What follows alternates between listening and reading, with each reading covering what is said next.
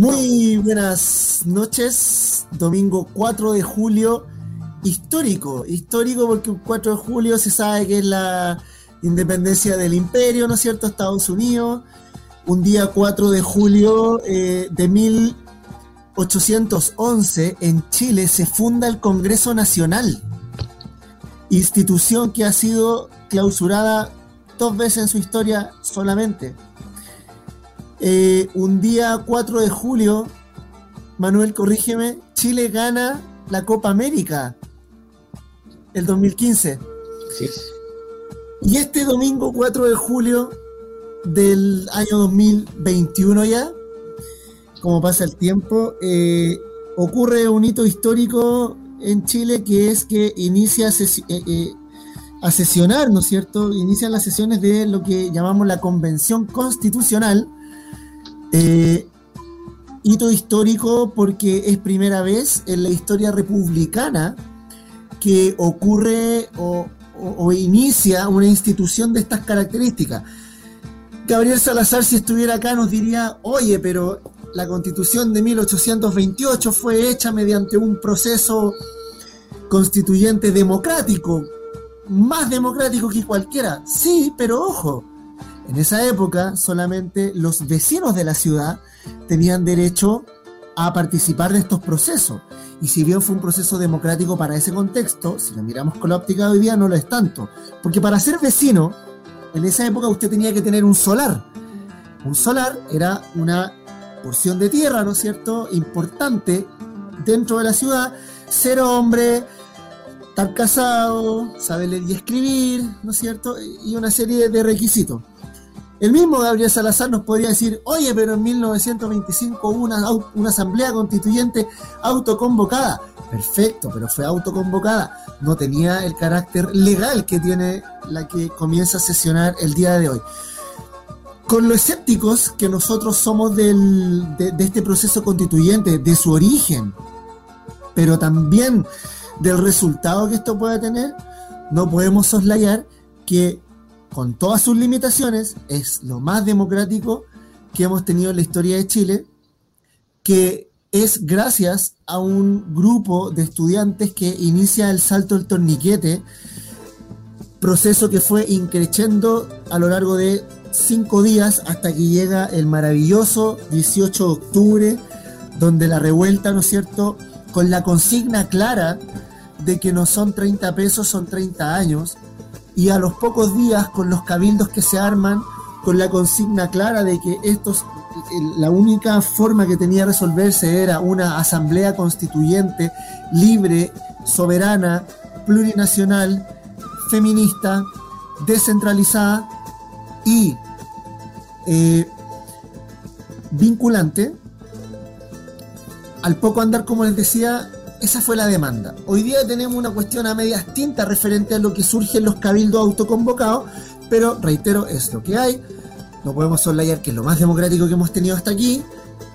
Podría haber sido más, por supuesto, podría haber sido distinto, sin duda, podría haber tenido otro origen, de todas maneras, pero es lo más democrático que tenemos. Y de eso vamos a hablar hoy día con este tremendo panel. Desde Corea del Norte, ¿no es cierto?, nos acompaña Cristian Álvarez. Y desde las sociales democracias europeas nos acompaña Manuel Olivares. ¿Cómo están, chiquillos? Se escucharon unos sonares soviéticos, se escucharon ahí entre medio, ¿cachai? Claro. Unos sonares soviéticos. Oye, te faltó un 4 de julio. Te faltó un 4 de julio. El del día de la independencia. ¿Nunca viste a Will Smith peleando contra los... ¿Verdad? Te faltó ese 4 de julio. Y que faltó ahí Will Smith aquí el 18 de octubre cuando andaban los alienígenas que dijo la primera dama. Oye, y ese discurso en el día de la independencia, aquella película gringa que se manda el presidente, ahí cuando está a punto de subirse al avión, es extraordinario ese discurso. Así que tiembla Elisa Loncón porque él tiene mejores discursos. Oye, qué día, güey, qué día. Yo soy de la gente que en el fondo estuvo básicamente gran parte del día siguiendo los medios, la televisión, que era lo que lo estaba transmitiendo muy así como en vivo, lo que iba sucediendo, pero tuvo de todo el día, tuvo todo lo que significó las manifestaciones previas, que ahí podemos hacer algunos análisis sobre cuáles fueron las formas, ¿no? Las formas, la llegada propiamente tal de los constituyentes, los convencionales constituyentes, que es el uso correcto ahí del concepto. Después tuvimos todo lo que significó esta situación de violencia en las calles, que también podemos añadir ahí quién tuvo la culpa, cómo lo hizo el gobierno, cómo lo planificó, hasta dónde tuvo responsabilidad la gente que acompañó, entonces lo podemos comentar. Después vino ya propiamente tal lo que significó la toma ya de razón, digamos, de los constituyentes, y luego las dos elecciones que son las que marcan el día, tanto para presidente de la convención como para vicepresidente de la convención. Y en todo esto está atravesado un poco cuáles son las situaciones actuales de los partidos, de los conglomerados, de los sectores políticos, de los sectores sociales, también interesantes. Y no quiero no señalar, para darle la palabra a Cristian, el personaje que descubrimos el día de hoy, que debería ser, por ahí leí algunos tweets, que debería ser perfectamente la vicepresidenta de este país en reemplazo de cuando ya descubramos absolutamente de lo interdicto que está Piñera, debería ser la reemplazante para mantener la paz social en el país de la representante del Cervel, weón. Le pedí, porque anda un meme circulando que oye, la representancia de... Extraordinaria. Carmen Gloria Valladares. Carmen Gloria Valladares. Oye, extraordinaria el aplomo para manejar la situación, extraordinaria, no se dejó avasallar por nadie, escuchó a todo el mundo, tomó las decisiones más ajustadas en los momentos más complejos, compadre. Si hay que, decían ahí, la directora del colegio, la directora del colegio fue pero no, precisa en todo lo que hizo, ¿no? Y mientras tanto alentando y echando más fuego más benzina al fuego al Delgado, paralelamente diciendo que todos eran unos delincuentes. No, sin ni hablar de esa gente. Bueno, primero yo partir diciendo que en este, no sé cómo se le puede decir a una cuestión así, a lo que queremos hacer hoy día, un especial, un capítulo de culto, un capítulo cortito, un capítulo de no sé qué mierda, pero la cuestión es que yo llegué tarde a todas las transmisiones. Llegué como a las 2:30, 1:00 llegué y caché que están dando la de la convención, porque mi pretensión en algún momento era ir a la Plaza de Dignidad. Después me arrepentí por la cantidad de gente que podía haber, pensando en esta variante Delta, que ahora le estoy teniendo un poquito de miedo. Y después quería ir a un banderazo que tampoco fui porque me puse a hacer unas cuestiones para la campaña de Huawei, y llego acá y me entero de toda esta cuestión que está ocurriendo en el instante, yo creo que preciso, donde están todas las manifestaciones, porque como que justo hubo un receso, entonces yo me perdí justo el momento en que le pega la mesa la lista del pueblo, que se tira contra con la persona que estaba diciendo recién el Leo, que no me acuerdo el nombre, Carmen Gloria, ¿no? ¿Sí? Carmen Gloria Valladares. Contra Carmen Gloria, como que son 30 años, y la tipa que está allá al otro lado del mesón con el micrófono así como, pero ya está bien, son 30 años, pero paremos un poco, así como que controlémonos. Igual es difícil, o sea, yo entiendo las dos situaciones, que estamos en un periodo donde, oye, paremos media hora para que no ocurra lo que está ocurriendo afuera, está bien. O sea, no nos vamos a morir, si podemos esperar un par de minutos, un día podemos esperar, incluso la mina lo decía. Ahora, ¿cómo lo decía? Yo siento que fue muy... fue como fuerte para la persona que resultó ser que tenía la mayor templanza de todo el sector, pero bueno. Voy a dar mi opinión referente a lo que vi hoy día, así súper simple, y después vamos opinando, y ahí ustedes van sacando más temas, porque como que estoy mirándolo... a veces de lo que me pasó es que vi una derecha ensimismada, una derecha aislada, una derecha que intentó hacer una manifestación en un momento del minuto de silencio por los caídos en todos los años de opresión al pueblo mapuche, en las distintas manifestaciones que ocurrieron en los últimos tiempos, por los muertos que incluso hablaban ahí de que ocurrieron en Canadá, por los niños indígenas asesinados por la Iglesia Católica. Entonces era un minuto sumamente, para nuestro sector en este caso, era un minuto sumamente triste, de verdad de conmemorarlo, de verdad de vivir un minuto de silencio. Y los otros del otro lado, bueno, ahora nos tocó vivirlo desde el otro ámbito, pero estaban con su cartelito, los Luxis que en Macay, todos los latifundistas que habían sido como quemados, asesinados. Me imagino yo que esa era la idea de ellos en la manifestación. Pero no quiero, o sea, eso es lo que vi en cuanto a la derecha. Vi una izquierda igual un poco dividida en la Lista del Pueblo, que no quiere ceder ni un centímetro, y tampoco el conglomerado de la Pro Dignidad, que tampoco quiso ceder en su momento. Me imagino que, aquí es para tema de análisis, pero me imagino que estaban probando fuerzas, hasta qué punto podían ceder uno del otro.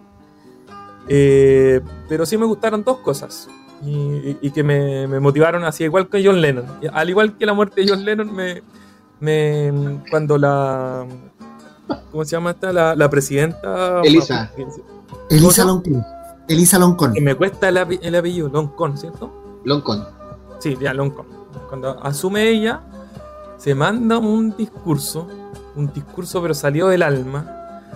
Me ha pasado como con dos discursos que he escuchado, pero post-mortem, que sería el de Allende, en el momento en que van hacia las monedas. Él dice todo el relato, pero sumamente tranquilo, emocionado, lo que está ocurriendo, diciéndole que Chile se va a liberar en algún momento, se me vino a la mente. Y un discurso que se manda, pucha, aquí me sale todo como un hecho, pero un discurso que se manda Fidel cuando asesinan al Che. Esos son los discursos que de verdad me dan así como que se me cae una lágrima. Pero ahora vivirlo, estar en el momento preciso en que lo está diciendo esa persona, de verdad que fue muy emotivo. Lo encontré como de, no sé, pues como William Wallace en la película de este tipo. Y también me llamó mucho la atención, y con esto termino, el Bassa, Jaime Bassa, ¿no? Pucha, que soy malo para los nombres. Jaime Bassa. Vicepresidente, el abogado. Claro, pero es súper sensato lo que él hace, porque él tiene un manejo de la estructura de la situación, porque él sabe cómo se debe enfrentar frente a la postura, la forma de hablar, como que era mucho más atingente a lo que ocurría. No quiero menospreciar lo que hizo la presidenta. Ya lo hiciste. No, claro, no quiero menospreciarlo, sino que en cuanto a la forma, el otro, claro, tenía una forma de hablarlo distinta. Pero él se le acercaba a la presidenta para decirle las cosas que tenían que ir formando lo que venía en los próximos días. No sé si se fijaron. Tomó el micrófono, lo apagó, le habló, le dijo esto es lo que creo que es lo que tenía que decir para que no se lo olvidara. Porque me imagino que en algún punto ella había sido un acuerdo de todo o la mayoría del sector de la izquierda. Por lo tanto, todos iban a favor de que ella presidiera todo lo que tenía que decir de aquí en adelante. Entonces, él no se saltó ese protocolo que ellos mismos se impusieron. Entonces, lo encontré súper bueno, porque no pasó por sobre, a pesar de ese título de abogado constituyente ni nada, sino que tú eres la presidenta, yo te voy a hacer caso, pero que no se nos olvide lo que teníamos programado como eje izquierdo. Eso es lo que viví, eso es lo que he vivido hasta ahora. Ha sido súper alucinante. Espero que los cambios se hagan y que la derecha siga siendo minoría por ahora. Así en algún momento va a tener que salir a flote. Claro que sí. Oye, me gustaría instalar algunos como tiempos del día y de tal manera que podamos ir como dialogando algunas cositas. ¿Les parece, chiquillos? Obvio, dale. Vamos con lo primero. Bueno, contraviniendo cualquier situación sanitaria esperada, se agruparon las personas, los conglomerados, llamémoslo así, en distintas zonas. Los únicos que llegaron así como solitos los 8 y parte de Patos 22 fueron la gente de la derecha, básicamente, que llegó calladita, ¿cierto? Se fue sumando de a poco. Algunos sectores de la exconcertación fueron llegando agotario, digamos, a un grupo muy pequeño. Sin embargo, Lista del Pueblo se junta en Plaza de la Dignidad, hace una ceremonia muy significativa, considero yo, ¿eh? Uno tiene que leer también las significaciones de las cosas. Me da la impresión que partir su marcha desde Plaza de la Dignidad, básicamente hacerlo o rendirle honor y ser súper coherente desde donde proviene. Entonces, del territorio, de la lucha, de la calle, ¿cierto? De la zona cero, como usted quiera llamarle, de la Plaza de la Dignidad, donde se reprimió fuertemente y todo. Entonces, ellos hacen un recordatorio por los caídos en esa zona y luego en dirección al ex Congreso. Por otra parte, en un estilo muy, llamémoslo así, perdón la caricatura, pero muy neo-hippie, la gente del Frente Amplio se va siguiendo el camión de Nano Stern mientras cantaba.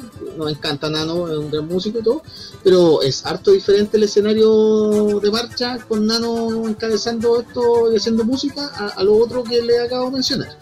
Y también en dirección a... habla un poco también de cuáles son su escenario, ¿no? De movimiento cultural y todo, ¿no? Tiene todo que ver un poco con eso. Entre medio sale como una nota en el momento, ¿no? Bien interesante, por si no lo vieron, la tía Pikachu en Plaza de la Dignidad, que estaba vestida de señora de ella, ¿no? Y después dice, no, momento, yo...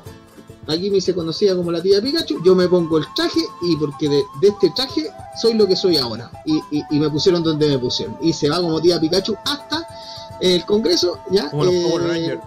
Claro, y al entrar al Congreso se saca el traje y entra como Giovanna, ¿no? Giovanna. Entonces, tenía esas dos llegadas. Y la otra, que es la parte, yo diría que fue como la más significativa del día. Los pueblos originarios, ¿cierto? Reunidos los mapuches particularmente en la Plaza de Armas, ¿no? Donde ellos hicieron una serie de, ¿cómo decirlo? No sé si la palabra es manifestación, pero sí rituales o cosas asociadas un poco, ¿no? Canciones, etcétera. Y por lo tanto, ellos van en grupo también, lo que habla un poco... De cuál era como la visión colectiva que ellos tenían de este proceso, cuestión que fueron en el transcurso como reforzándolo. Esta cuestión es muy colectiva, también hay que hacerlo ver, hay que hacerlo notar, es una cuestión muy importante para nosotros como naciones, y eso es básicamente lo que se vio en ese momento de la jornada. ¿Qué opiniones les merece a ustedes esa primera tanda del día? Leo, voy yo. Bueno, la primera tanda del día era un poco esperable el hecho de que nuevamente el régimen de Piñera, ¿no es cierto?, no entendiendo absolutamente nada, le diera esto un tratamiento como el que le han dado a cualquier manifestación, ¿no es cierto?, que ocurra en la calle, que tiene que ver un tratamiento netamente policial y no político. En ese sentido... es admirable lo que hace Carmen Gloria Valladares, en el sentido de que ella en 2 minutos, chiquillos, dio el ejemplo de lo que el gobierno podría haber hecho el 18 de octubre. ¿Te fijas? Haber sido mesurado, escuchar, entender, empatizar y tomar una decisión sabia. La tipa toma una decisión muy sabia en ese momento complejo, porque no era solamente 3 personas, una gritándote, oye, detén esto porque están reprimiendo afuera, podemos esperar 1 hora, 3 días, hemos esperado 43 años y que te estén increpando. Y ella muy mesuradamente toma la decisión, escucha, empatiza y le dice, ok, paremos esto. Y la petición era muy clara. No podemos empezar esto mientras están reprimiendo al pueblo fuera, lo cual fue así.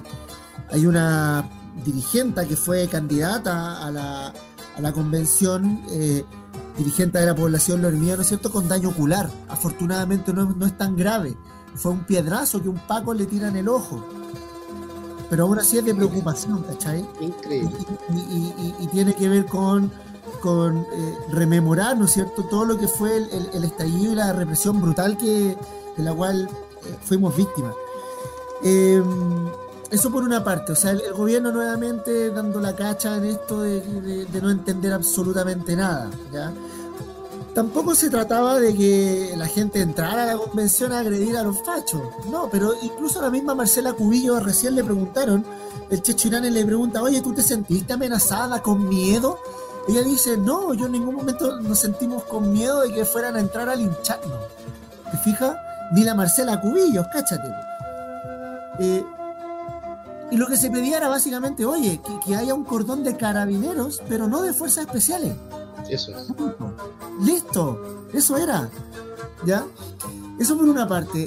Ya respecto a lo que ocurre dentro, efectivamente, lo que pasa hoy día respecto a la postura frente a la represión y también cómo se dieron las votaciones es una forma de ya estar estudiando de parte de los conglomerados las correlaciones de fuerzas que van a haber.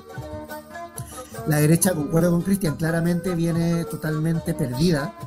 De hecho, la apuesta de la derecha para el próximo gobierno y en lo que queda de este y en la convención va a ser tratar de resaltar los errores de la izquierda, porque con esa fórmula ganó Piñera. ¿Ya? Por eso el caso Cabal le dieron tanto. Ahí desmontaron, ¿no es cierto?, la imagen de Bachelet como redentora que nos iba a salvar.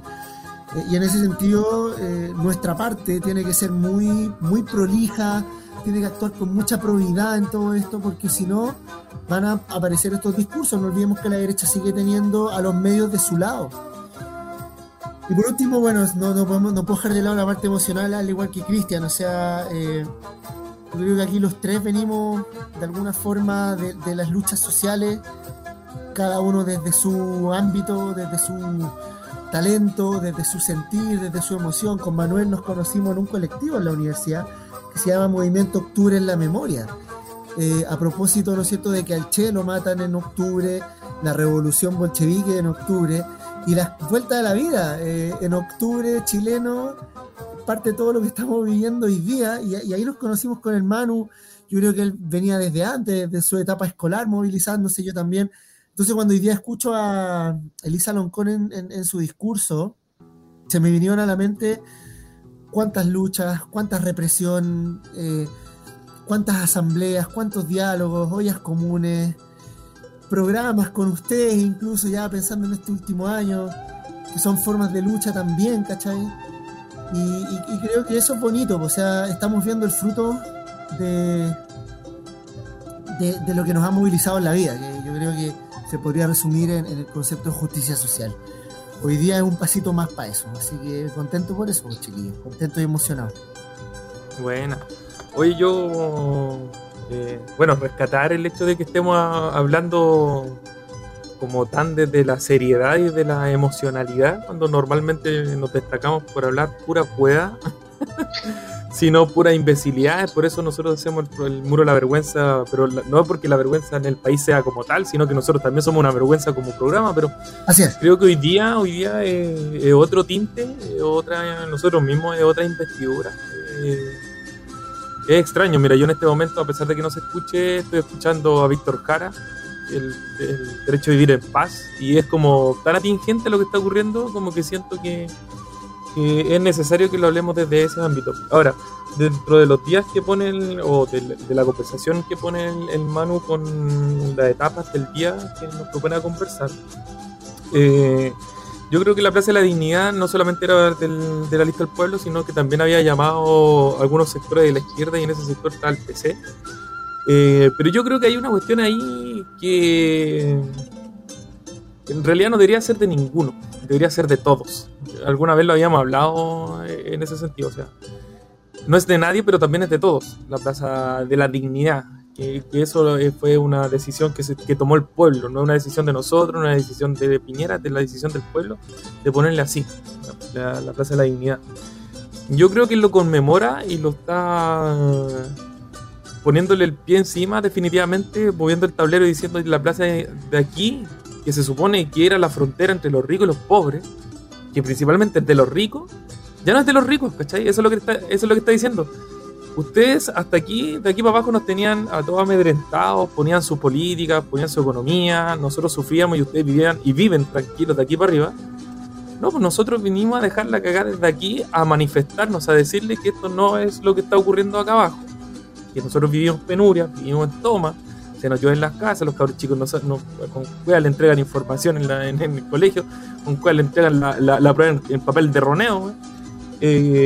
Por lo tanto, ahora no es de ustedes esta plaza, no es del general, no es de los milicos, no es de la clase que más tiene, sino que ahora es de nosotros. Por lo tanto, es un momento donde se inicia, donde partió todo el movimiento. No sé si partió todo el movimiento ahí, sino que fue un lugar donde se conmemoraba mayormente Santiago, pero en realidad todas las plazas, todas las calles fueron un momento del inicio de esta manifestación por los 30 años de poca dignidad que teníamos nosotros. Y es el punto de inicio para de verdad darle el inicio a la escritura de la nueva Constitución. O sea, no es en el antiguo Congreso, sino que parte yo siento que es el símbolo que le quieren dar. No lo sé si comparten ustedes, pero este es mi análisis político. Yo, analista político, me muero de hambre, pero yo siento que ahí, en la Plaza de Dignidad, es donde dicen, aquí se escribe, aquí se comenzó a escribir la Constitución. Y claro, van en marcha hacia allá, hacen toda la parafernalia, y como dice el Manu, cada uno en su estilo. Quizás fueron ahí unos hipientos cantando arriba en su micrito, habían otros que iban marchando, quizás habían otros ya tirando piedras, no lo sé. Ahí cada uno veía cómo se manifestaba para darle el inicio a este, se supone que es jolgorio de la escritura. Y la tía Pikachu, bueno, es parte de los superhéroes que tenemos nosotros. Si no hay que olvidar a todos los que... El Magallanes, el que era como una alga, estaba el Spider-Man, el Pareman, no sé, salieron tantas cuestiones que yo creo que se hicieron hasta revistas como tipo cómics en algún momento. Entonces yo creo que era ideal que lo conmemorara así, o sea, dentro del ámbito popular, como la cultura pop. Es súper necesario porque también no se identifica a algunos con eso. No siempre todo es lucha, pero también tiene que haber íconos como en ese sentido. Y los mapuches, con esto termino, no solo los mapuches, sino que hay algo que me llamó mucho la atención y que como que aprendí este año específicamente. Pero antes nosotros le decíamos como que las culturas prehispánicas, si no eran los mapuches, y ahora se habla de las primeras naciones. Yo creo que es un concepto súper bonito, o sea, porque al final nos está diciendo a nosotros que somos muchas naciones las que conviven en este territorio, y que antiguamente se nos decía que eran algo aparte, ¿cachai? Incluso le decía aquí a la Jime en la tele, y con esto yo voy terminando, cuando hacen como un paneo cuando se van a abrazar a la presidenta, aparecen los trajes típicos de esas naciones. Y yo le decía a la Jimé, hoy qué bacán verlo aquí en Chile, que el único lugar que se veía o era en YouTube o era en una noticia de Bolivia o de Perú, ¿cachai? O mayormente de Bolivia, porque decía, no, allá el pueblo está peleando por la coca, no sé qué cosa, pero nunca se había visto acá en Chile y habían sido súper dejados de lado. Y yo le decía, era a tal punto que nosotros pensamos que era una vestimenta que la ocupábamos solo para el 18, ¿cachai? Es como los cabros chicos la rememoraban con esas cuestiones súper ordinarias, así unas lanas ordinarias, súper picantes, ¿cachai? Pero ahora no, había algo detrás de eso y que me llamó mucho la atención y que valoro, que lata no haber tenido esa educación desde un comienzo, que lata no haberlo vivenciado desde el inicio de la vida de nosotros. Bueno, estamos creo que en la mitad por lo menos, pero algo nuevo que se está escribiendo, yo creo que hay que disfrutarlo, y con esto sí termino con lo que dijo Leo alguna vez, que no hay que dejar de mirarlo, hay que observarlo y hay que criticarlo. No puede quedar así a tonta y a loca ese bote, porque si no se puede ir para cualquier lado. Vamos con el segundo momento o instancia. Yo les sugiero que sea muy breve. Uno, porque ya por ahí lo dijeron, pero dos, porque tampoco merece tanto comentario, siento, en la profundidad de lo que es el tema. Porque me parece que hay otras cosas que son mucho más interesantes. Pero, segundo momento del día, la represión, los conflictos fuera del ex Congreso, ¿no? Vimos... desde mi perspectiva humilde, vimos una policía predispuesta al conflicto, vimos un ordenamiento en lo estructural, buscando, digamos, que alguien se desmadrara, que corriera la valla 2 centímetros, para poder actuar, para dar inicio, digamos, a esta confrontación. Pero me llamó la atención, y aquí lo dejo rebotando, que en algún minuto los convencionales que provenían del mundo social, de las agrupaciones, de los colectivos, de la calle, salieron a calmar a la gente, ¿eh? Y fíjate, y lo impresionante de eso es que una vez que salen, se produjo una situación bien incómoda en la que no fueron bien recibidos. Y ahí yo me complico, porque ¿qué uno hubiera esperado? ¿Cuál era el temor que estaba en ese instante? ¿Que esto se descontrolara? ¿Que no se llevara a cabo esta cuestión? ¿Que le dierais todos los argumentos a los sectores más reaccionarios del país de que esto era imposible poder llevarlo a cabo? ¿De que la violencia la traían las personas que venían a participar de la convención? Y eso era como una profecía autocumplida que se venía y no había mayor control. Y ahí destacaron obviamente mucho a Carmen Gloria Valladares, que fue la persona que puso los paños fríos en una instancia que probablemente si hubiera sido otra la persona a la que estaba a cargo, cierra la sesión por el día, no se constituye ni una cuestión, porque estaba descontrolado mucha gente, Estaba descontrolada mucha gente. Estaban descontrolados los que estaban afuera. Estaban descontrolados los carabineros, que sabemos que viven en el descontrol. Estaban descontrolados los constituyentes. El descontrol público. O sea, a mí eso me llamó poderosamente la atención, me complicó mucho, me dio como la sensación con un poco de angustia de ver que los propios constituyentes adentro estaban tremendamente descolocados, fuera de foco, y que salieron con cuestiones y comentarios quizás hasta poco apropiados por el momento. ¿Qué opinan de eso? Parto yo porque recién terminé yo para que termine Leo. Pues. ¿Ya? El Leo. No dije nada. Mira, en ese sentido la represión, tú nombraste, el Leo fue que nombró a una de las candidatas a la convencional, que fue dañada en uno de sus ojos. Pero cuando salieron, uno de los chiquillos, que se me olvidó el nombre, pero el pelado, el típico pelado. Pelado Bade. Por favor, grábatelo. Salió él, salió Karina. Sí, salió Valentina, que también es del distrito de nosotros, de acá en Huawei. Y anuncian al tiro en Twitter que fueron golpeados. O sea, no, llegaron, trataron de tranquilizar y fueron al tiro reprimidos.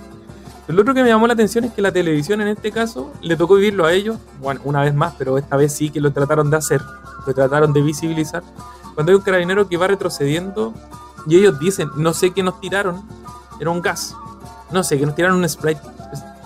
Oye, loco, si esa cuestión es gas pimienta, ¿cómo van a estar preguntando si lo han dicho constantemente desde el momento en que dejaron de tirar los balines que iban a usar gas pimienta, cosa que no se debería usar tampoco, a la cantidad que lo utilizan ellos?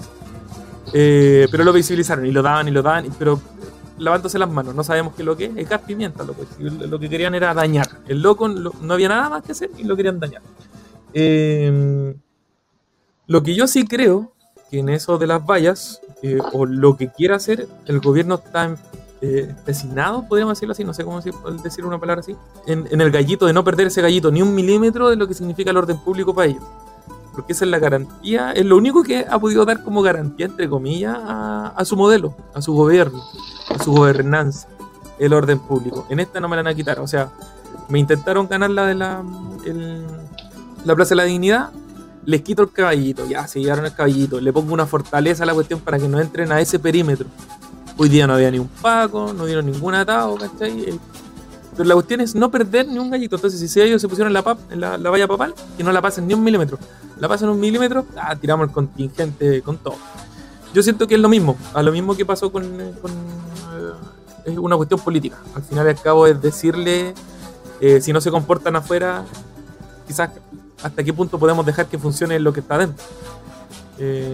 Pero bueno, por lo menos salieron la gente de uno u otro lado, mayormente de un lado que de la izquierda, salieron a tranquilizar, a apaciguar las aguas.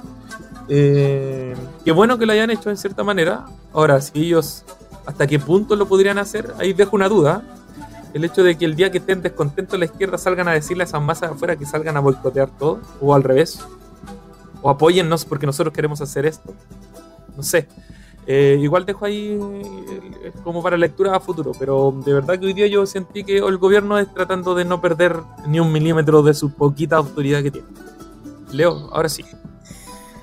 Mira, yo ya hice un análisis como político-policial, en el fondo es no entender nada, etcétera, el tratamiento que tú le das a esto, pero a ver, desde la mirada de la derecha, hay cierta derecha extrema que le conviene que la convención, ojalá incluso hoy día no hubiera sesionado y no hubiera comenzado para deslegitimar este proceso.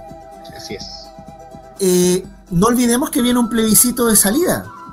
Por lo tanto, lo que resulte como texto constitucional, la derecha va a buscar ensuciarlo lo más posible, ya, para que la gente lo vote en contra, de tal manera que siga vigente la Constitución de Pinochet. Eso no lo podemos olvidar.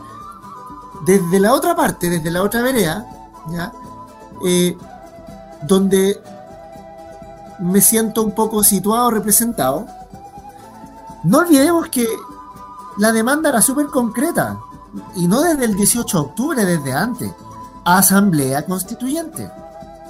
Ya hemos explicado en otros programas, no voy a ahondar en esto, de cuál es la diferencia con la convención. Pero la demanda inicial no era esto. No era como se originó. No era con las reglas que tiene actualmente, ni el sistema electoral con el que se hizo, que igual nos convino entre comillas. Era una asamblea constituyente. Entonces tú te evitabas todo esto. Lo que pasó hoy día, que podría haber pasado mayores, felizmente no fue así, y cuando digo que podría haber pasado mayores me estoy refiriendo a la represión. Afortunadamente no tuvimos que lamentar daños más graves que los que ya sufrió la gente que se manifestó. Pero todo esto se evitaba haciendo un proceso democrático tal como la ciudadanía está demandando desde antes y post 18 de octubre.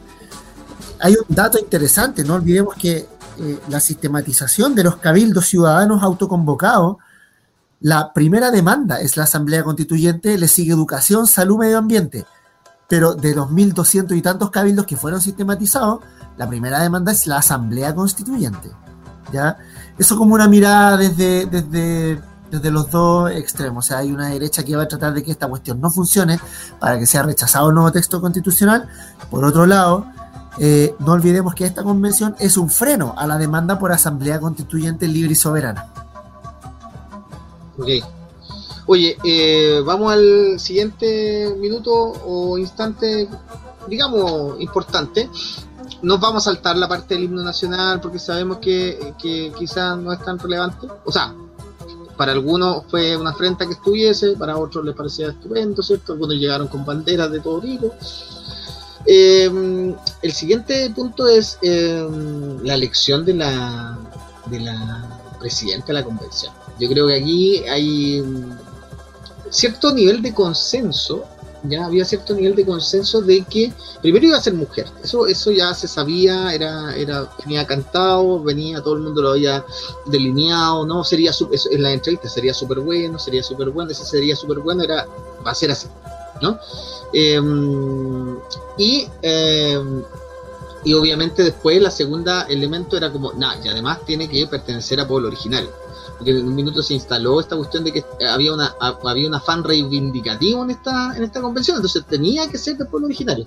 Entonces la pregunta era quién iba a ser y ahí empezaron a salir un póker, digamos, de posibilidades, donde siempre se habló, porque hay que ser justo y claro, siempre se habló como una potencial, digamos, convencional que podía ser presidenta de la convención, Elisa Loncón, siempre se mencionó, ¿ya? Que es más cercana o venía apoyada por el Frente Amplio, ¿cierto? Venía con el apoyo de esos sectores. ¿Leo? No, y también sonaba la Machi Francisca Lincoln, también sonaba fuerte. También sonaba fuerte, sí, es verdad, es cierto eso. Entonces, pero ella en algún minuto, en una entrevista por ahí que tuvo en la red, le preguntaron y ella como que señaló que no está interesada. Ya, y eso fue hace, 4 semanas atrás que esa entrevista salió al aire, que ella se manifestó no interesada en ese cargo. Obviamente hay que buscar otra alternativa y Loncón venía sonando hace rato y siguió sonando mucho más fuerte después de esto que le estoy indicando. Y era tal el nivel de claridad que bajo ninguna circunstancia iba a salir un candidato como presidente de la convencional desde la derecha, que la derecha va y con un candidato hombre,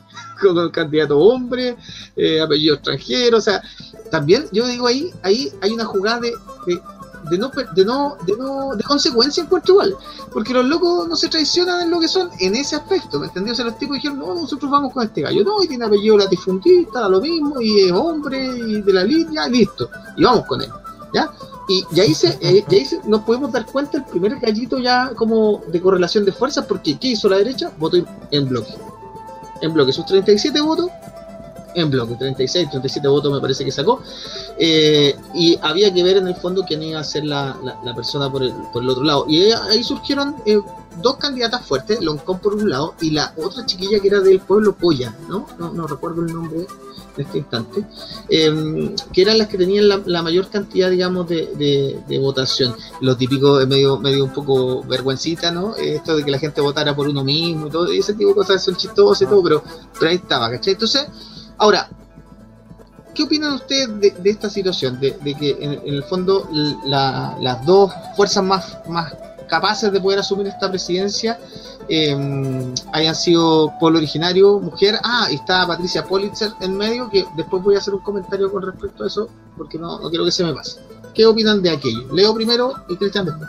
Pero opina el tiro sobre la Patti Politzer. Dale. Patti Politzer sacó 20 votos más o menos. Un margen más o menos de 20 votos, que ojo, y aquí es donde esta cuestión se vuelve un poco peligrosa. Nosotros sabemos que la derecha con un tercio puede bloquear, lo tenemos claro, sabemos que la derecha no tiene el tercio, lo tenemos claro, sin embargo, esos 20 votos de Patricia Politzer, eventualmente, de donde vienen, en algunos temas, podrían configurar el tercio. Y ahí, ustedes saben que yo siempre llamo a la alerta, llamo a estar atento y todo. Esos 20 votos, si en algún minuto, en alguna de las discusiones, sobre todo las más controversiales, las más controvertidas, las que generan mayores libertades, etcétera, etcétera, etcétera, o garantías, podrían, porque son gente, no sé, de los partidos, como dice el Leo, de los partidos del orden. Esos votos son de los partidos del orden. Entonces, podrían alcanzarse, juntarse con los votos de la derecha y armar el tercio para bloquear, podría. Entonces mi llamado es, ojo, esos 20 votos no los pierda de vista, esos 20 votos, ojalá que esta convención sesione abiertamente, de tal manera que uno la pueda ver, consultar en los videos, ojo, porque esos 20 constituyentes hay que tenerlos aquí, en la retina, para que estén siempre rienda corta de cara a la ciudadanía. Eso. Yo la verdad no tengo muy claro cuál va a ser el rol de la presidenta y el vicepresidente. Por ahí se habló de incluso 7 autoridades. La verdad no lo tengo tan claro. Por lo tanto, hasta aquí no sé qué tan relevante es el rol que pueda tener Elisa Loncón y Jaime Bassa, más allá de los simbolismos, y esto lo hablamos por WhatsApp ahí con el Manu. En realidad me cuesta hacer una evaluación de eso.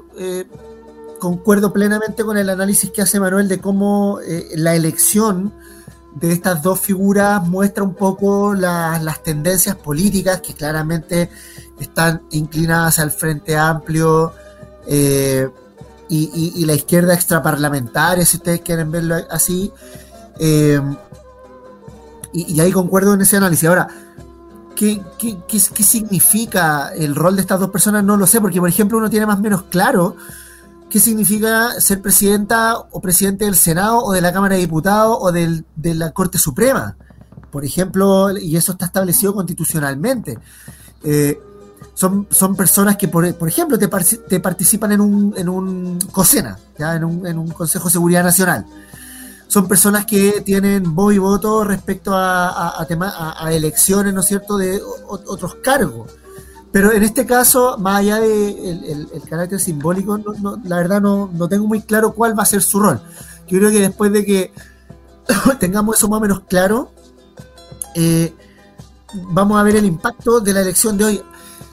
Tampoco sabemos, por ejemplo, si van a estar en el cargo durante toda la convención, mientras dure la convención, o se van a ir cambiando. Ni siquiera sabemos eso.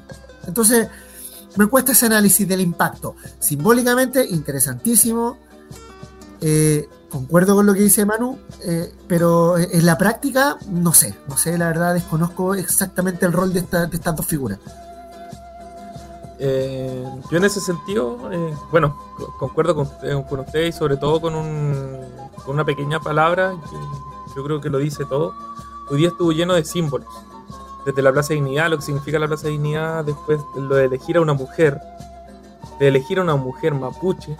Y me parece que una mujer, no todo tiene que ser de la misma, del mismo orden, pero una mujer mapuche y feminista, me parece que era. Y al parecer con ideas media izquierdistas.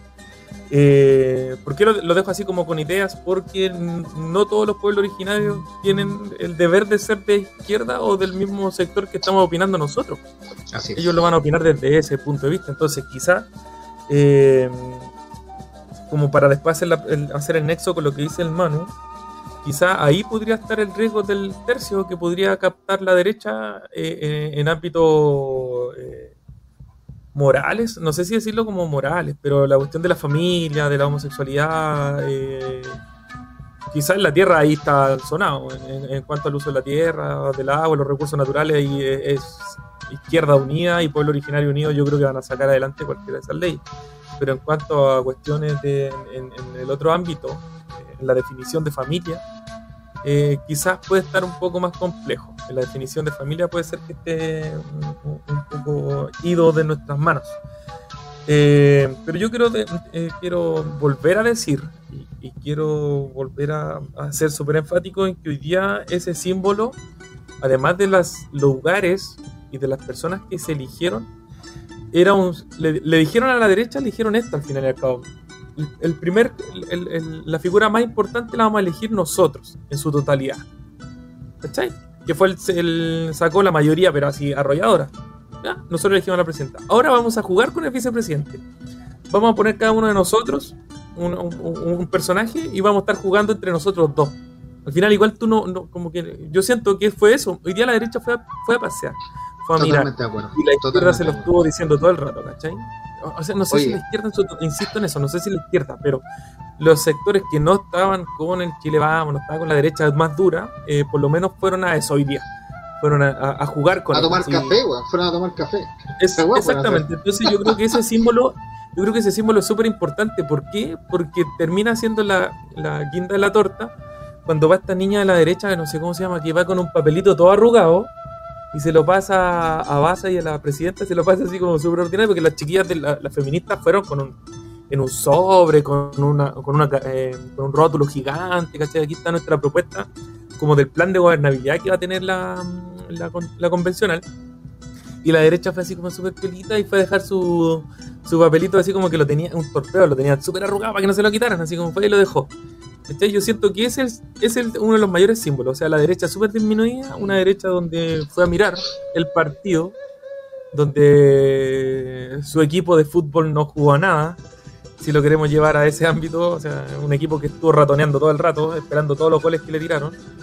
Y eso. Y lo otro, sabían cómo eran, jugaron a ganar todo el rato, hicieron cambios, los cambios que quisieron los hicieron y sabían que iban a ganar igual. Entonces...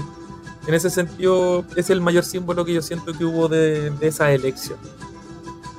Sí, totalmente de acuerdo, sobre todo la parte que sí, que jugaron en la segunda elección. Se notó, fue demasiado evidente que en la segunda hubo una distensión absoluta, gente que se votaba a sí misma, bueno, no sé, eso ya a ti te mostraba así que están en una joda, ¿cachai?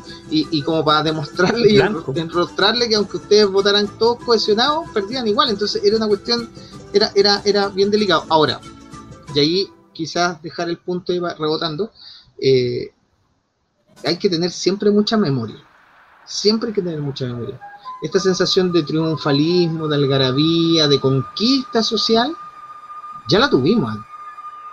Ya existió en Chile esa sensación de que ahora cambiamos el curso de la historia, de que ahora nos toca a nosotros, de que ahora le toca al pueblo. Eso ya lo vivimos. Y sabemos perfectamente cómo terminó.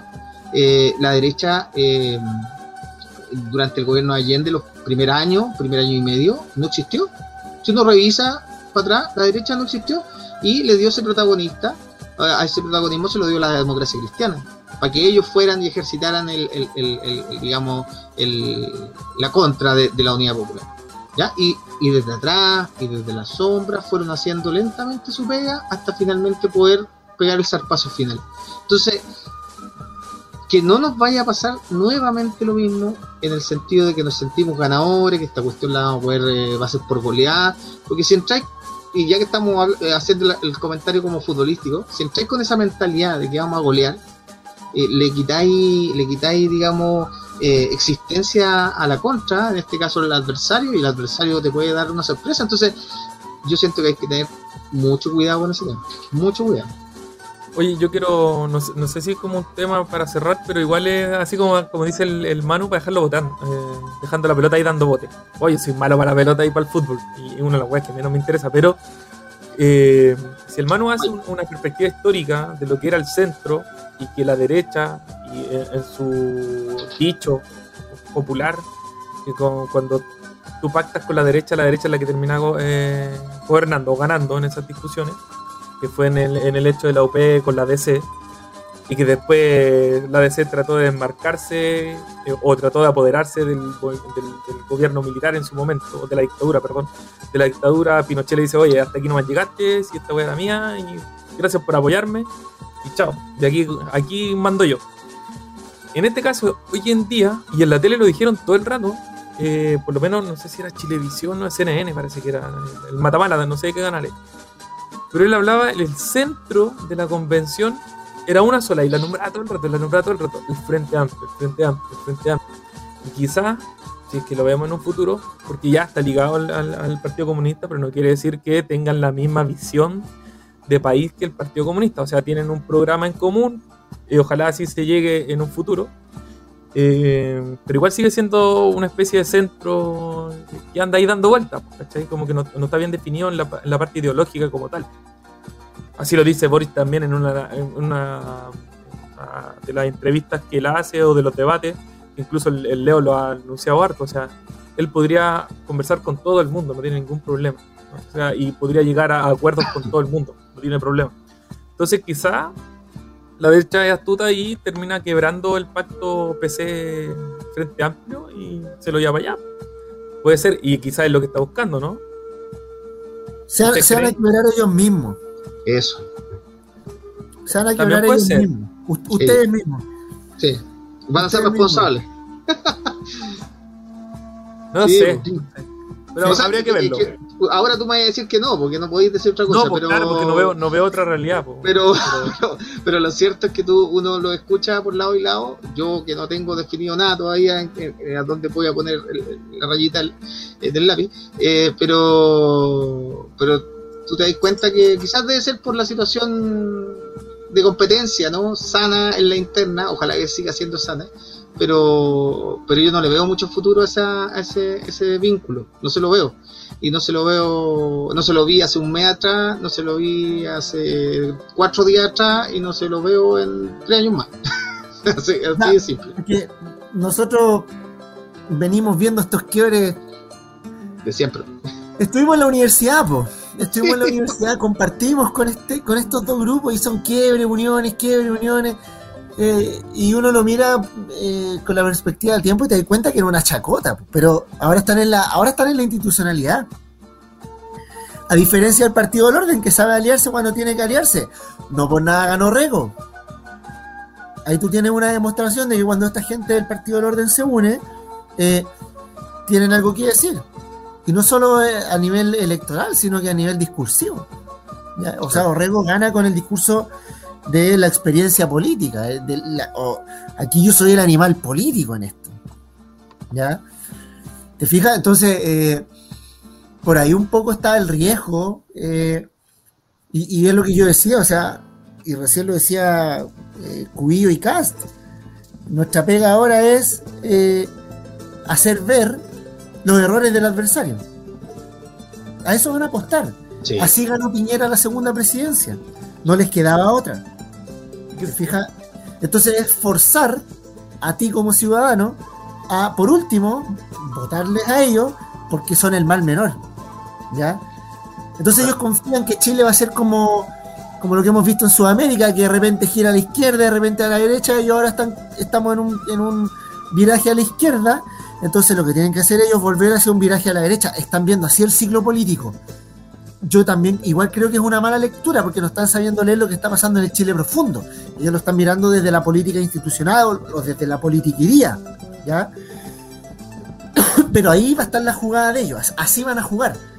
Y lo decía el Manu el otro día, el principal riesgo para el pacto a prueba de dignidad son ellos mismos. No es la derecha, no es la derecha. Claro, que en ese sentido yo no puedo hablar por el... Yo también soy nada, pero no puedo hablar como por el Frente Amplio en su conjunto y en su infinidad de conjuntos que son ellos. Pero en cuanto al PC, siento que uno de los partidos que cuando se le propuso un programa, las dos veces que fue con los que no los querían, en la UP no era muy querido en su momento, y con la Bachelet tampoco, con la nueva mayoría. Y aún así lo pelearon hasta que más pudieron, ¿no? Cuando ya fueron renegados de su programa. Ahora, claro, por eso digo que hoy en día hay un programa, en cierta manera, un programa en común. Bueno, y hay que ver en realidad lo que ocurre. Ojalá que no pase nada, sino que se mantenga como un conglomerado que vaya paso a paso. No. Yo creo en la revolución, pero no sé si Chile está en su historia y en su cultura y en su... imaginario, una revolución rompe y raja la cuestión. Yo creo que tiene que ser un proceso. Yo creo que ya lo vivió con Allende y yo creo que lo va a querer rememorar al final y al cabo, un paso gradual. Y este es uno de los pasos graduales que está haciendo, porque el hecho de la convencional, el hecho de elegirla, de buscar que se escriba desde ese ámbito. Vamos a ver con la presidencia, si no resulta ahora, resultará en otro momento, pero yo creo que ese es el paso que tiene Chile. Es que... Oye, sí, disculpa, breve, una frase nomás. Cristian, ahora estamos en la época de Gramsci, ¿ya? De transformaciones culturales. Entonces, una revolución de rompirraja, no, estamos porque no funcionó, ¿ya? Y es parte de la reflexión que ha hecho la izquierda. Entonces, no significa que abandonemos el proyecto político, sino que la forma como llegamos allá, y es una transformación... antes que armamentística, si queréis verlo así, es cultural, lo cual no significa, por ejemplo, que el pueblo no tenga que defenderse frente a la represión, ¿cachai? En ese sentido yo valoro profundamente el rol que tuvo la primera línea durante el estallido, porque sin esa primera línea no se habrían dado la entrada de la micro amarilla, Plaza de la Dignidad, las expresiones culturales que vimos por esos días, porque había alguien conteniendo la represión, ¿cachai? Yo lo veo más como... hoy día como un rol de resistencia, pero es ante todo, son procesos culturales. Sin ir más lejos, hay que mirar, por ejemplo, en esto el proceso boliviano, el proceso de Oaxaca o el proceso en Chiapas, ¿cachai? Ahí tenéis experiencias donde está resultando, pero como una transformación cultural antes que todo. Como cultural, y perdón que lo diga así, exitosamente fue el neoliberalismo en su instalación y en su estructura. O sea, te puede no gustar, pero de que los tipos se metieron en la cultura del chileno, del ser humano chileno, y que en el fondo lo que tú tenés que desmontar a partir de esta constituyente es eso. Es la cultura neoliberal la que hay que desmontar, y que está presente en todo, ¿cachai? Entonces, para allá va la cosa. Oye, yo creo que ya tenemos que ir amarrando esto. Yo creo que hay que unas pequeñas palabras al cierre, inicio, y después ustedes se reparten las dos últimas, ¿les parece? ¿Sí? Dale, sí. Bueno, una cosa que a mí me llama la atención y que siento que es un tanto preocupante, pero a la vez es muy desafiante, es que desde mañana ya la cosa, nos preocupamos de ver cuál va a ser el reglamento, ¿ah? Porque el constituirse como convencionales ya les significa poder tener las instancias suficientes para establecer el reglamento. Y acá está la clave del partido, digámoslo así, ¿no? Está la clave de esta situación, de este momento histórico. Entonces, te van a decir, y tú lo vas a ver, lo vas a escuchar en la tele, en los medios, que las reglas ya fueron dadas, te van a decir que ya no puedes cambiar los quórum, te van a decir que no se pueden tocar los tratados, te van a decir muchas cosas, ya te van a decir muchas cosas que no se pueden hacer. Cuando los convencionales quieran empujar determinadas cosas, te van a decir, no, no se puede, no, no se puede, no porque ya fue votado y así, te van a decir muchas cosas. Y en ese sentido, dejarles claro la siguiente situación. Hay muchas cosas que se pueden efectivamente cambiar, más allá de que hayan sido votadas de una manera. ¿Por qué? Porque los convencionales tienen la soberanía del pueblo de Chile en sus manos, votada a través de un proceso que además estaba legitimado porque fue y estaba amparado por la Constitución. Recordemos que se hizo un capítulo nuevo de la Constitución para permitir esta situación, ¿cierto? Se logró, se consiguió, y por lo tanto ellos tienen la soberanía del pueblo de Chile y del Estado de Chile en distinta, ¿cierto? Y por lo tanto, las reglas de alguna manera las pueden mover, sí, las pueden mover y pueden correr el cerco todo lo que quieran, porque tampoco hay experiencias previas que te digan que no se pueden hacer de otra forma, o que tiene que ser de otra forma. Es esa situación de que tiene que ser de otra forma porque alguna vez se hizo así, no existe en este caso, porque nunca antes hubo una convención constitucional en Chile. Entonces, todas las opciones y las puertas están abiertas en la medida que los convencionales tengan la convicción de que hay que correr el cerco más allá. Entonces, sabemos que hay 37 votos que no se van a mover de ahí, no se van a mover de su posición. Incluso sabemos que hay otros 20, yo mencionaba los de la Politzer, que fueron votadas, la votaron a ella como alternativa. Es ahí precisamente donde hay que escarbar los que se puedan rescatar de ahí, más todo el otro sector, para establecer un reglamento que le dé las más amplias atribuciones a esta convención, que permita realmente hacer las transformaciones que Chile necesita. Y, insisto, el cerco, de lo posible, se puede correr los metros que sean necesarios, porque no hay una situación previa que te mandate a hacerlo de una forma. No existe. No hay experiencia previa. Esta es la única experiencia y, por lo tanto, va a ser directriz para las que vengan en 40, 50, 60, 70 años en adelante. Así que ojo con eso, a exigirlo y ponerle harta atención a los que están votando, a los que dicen ser de izquierda, centro izquierda o exconcertación. Ahí hay que poner particularmente el ojo. Ese es como parar al cierre, ¿cierto, Manu? Sí. Ya, yo continúo ahora porque después lo dejamos a Leo, porque él fue el ideal, el que creó esta instancia de hoy día, así que sí, darle el agradecimiento por haberlo pensado y haberlo coordinado. Yo creo que buena instancia para nosotros para conversar, que no se nos quede solamente en el WhatsApp, sino que también puede ser palabras habladas y no solamente escritas. Concuerdo con Manu con muchas situaciones que tienen que ir pasando en la convencional, que a pesar de que quisieron dejarlo escrito, insisto en el símbolo de lo que están diciendo hoy día, de que hoy día realmente se empieza a escribir todas las reglas y todo lo que se necesita. Hay que darle espacio, sí, a la derecha en cierta manera para leerle lo que ellos están proponiendo y saber con quién estamos jugando, porque si no se lo hubiera recibido hoy día, ese símbolo de no recibírsela ya es así, guerra absoluta, pero por lo menos recibieron el papel. Hay que leerlo y saber que lo que ellos están proponiendo, cómo nosotros podemos ir tener una contraparte en caso de que lo de ellos sea muy fácil de convencer a esas personas que pudieran estar dando vueltas y no saber para dónde estar el voto. Ahora, ellos en su totalidad no tienen el tercio, por más que quisieran, ¿cierto? Tienen 36 y el tercio tiene que ser 52. Pero si en algún momento, claro, pues Manu decía ese miedo a que se sumen 20 y tanto, que se sumen unos 20 personas, 18 personas, que se sumen 18 personas, entre 16 y 18 personas, pueden parar alguna de las votaciones que tengan en la convencional. Esperemos que eso no ocurra.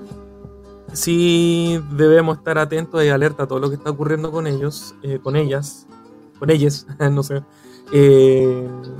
Y se supone que mañana se juntan a las 3 de la tarde, mañana lunes, mañana lunes, ¿qué día es específicamente? El lunes 5. El lunes 5 a las 3 de la tarde se supone que se juntan la mesa, ¿cómo que le dicen ellos? La mesa técnica. Se juntan con la mesa técnica para definir ciertas cosas y todos los demás días van a sesionar a las 10 de la mañana. Eso es por lo menos lo que entendí yo de Bassa cuando lo anunció.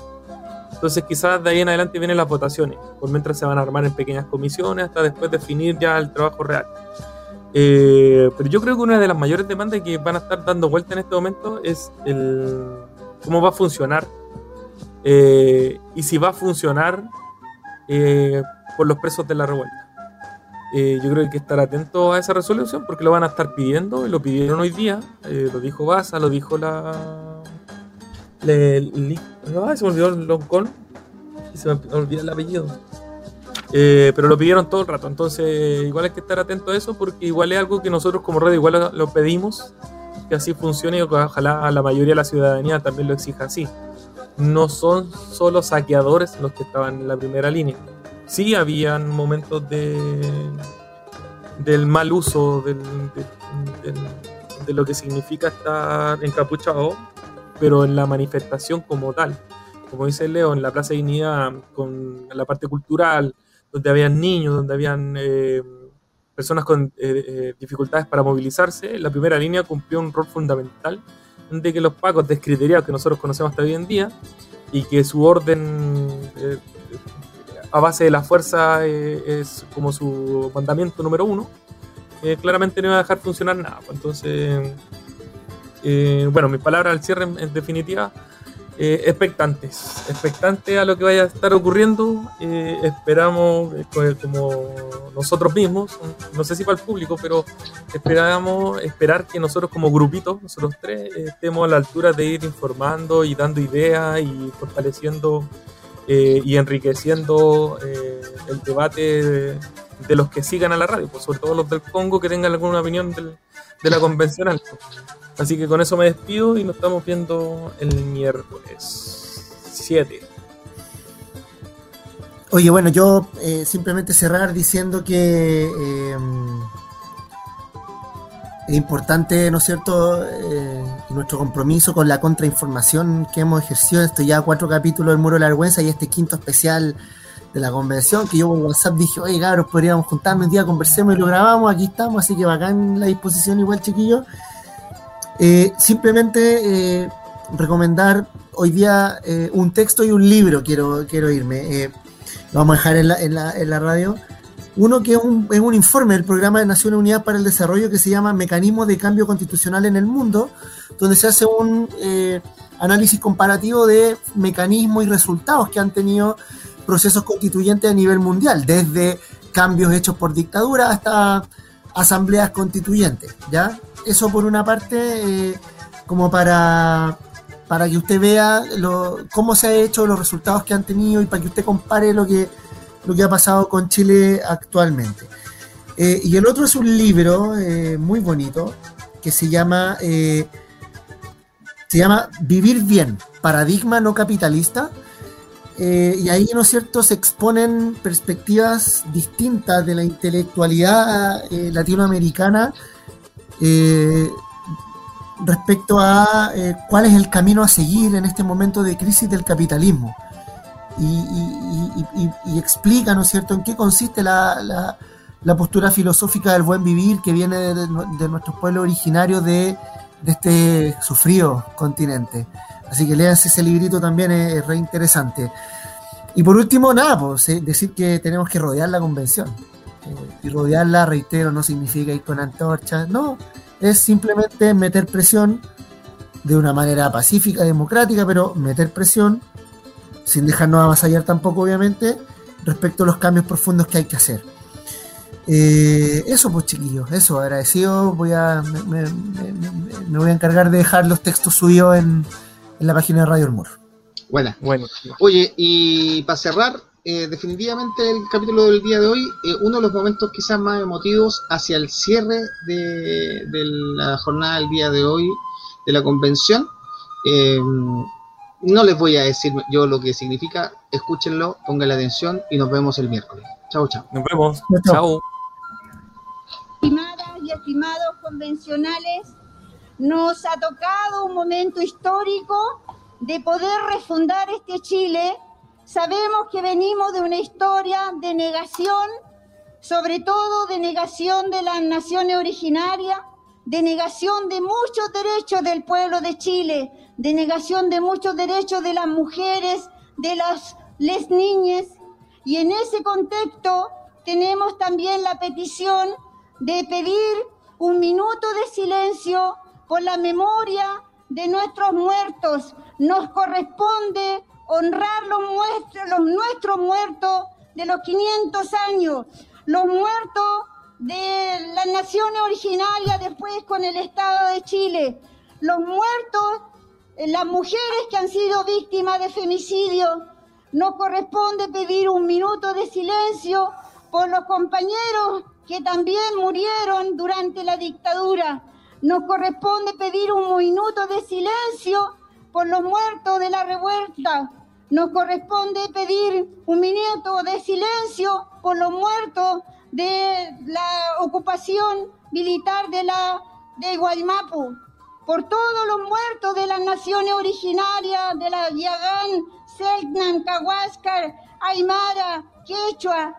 Por todos ellos, nosotros como convencionales, para honrar la historia de grandes luchadores, vamos a tomar en este minuto un minuto de silencio. Las hermanas y los hermanos que cayeron presos en la revuelta. Tenemos prisioneros políticos en el Wallmapu, tenemos prisioneros políticos también los hermanos que están después de por el tema de la revuelta. Me han pedido que instalemos nosotros una petición para amnistiar los procesos de las personas que son los prisioneros de la revuelta y del Wallmapu.